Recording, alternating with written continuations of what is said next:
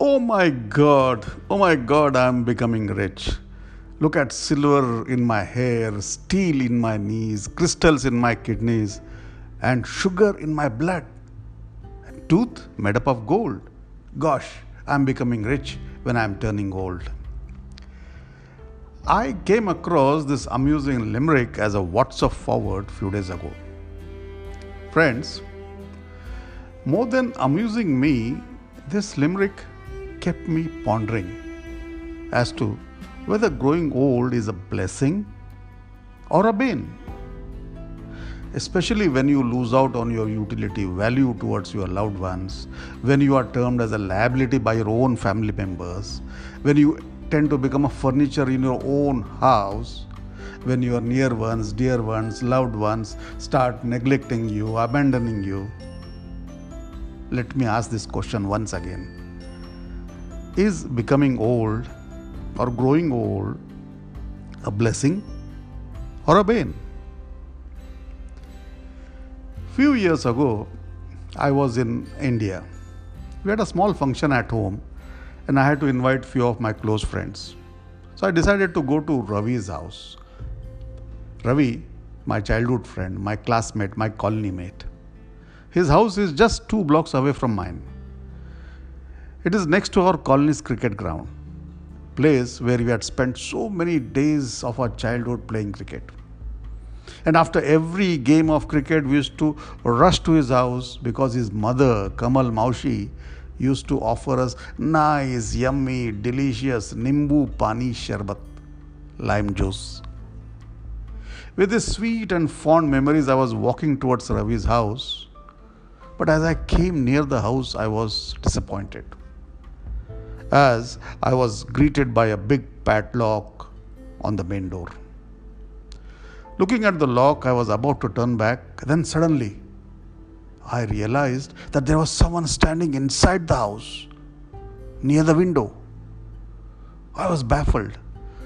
How can there be someone inside the house when the house is locked from outside?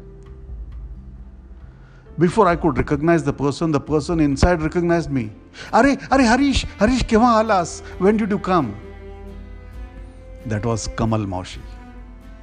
I rushed towards the window and before I could say something, she said, Wait, wait, wait, wait. She went inside the kitchen and fetched me a glass of Nimbu Pani Sharbat in her trembling hands.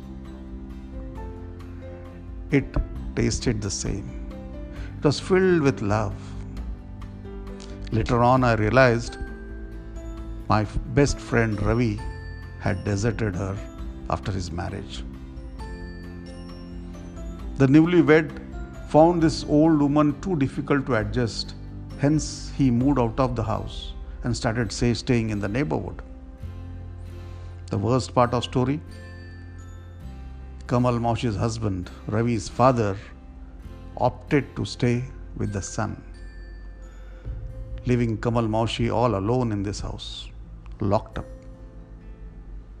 Tell me, friends, isn't this a worst case of solitary confinement? And what was the crime? Getting old, becoming liability, becoming dependent, or senile as per the family members? How can we forget the cycle of life? You, me, even Ravi will be passing this phase of life one day, isn't it? How can you discard someone so near and dear ones, your own flesh and blood? Having stayed in Middle East for more than three decades, I have come across so many parents who come here on visit and ultimately get reduced to glorified babysitters. Yes, I do agree that with age, body becomes rigid and even the mind becomes rigid. So you cannot change the views and lifestyle of these old parents, senior citizens.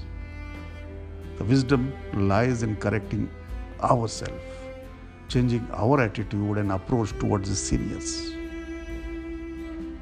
I remember once I had gone to attend parent teacher meeting in my son's school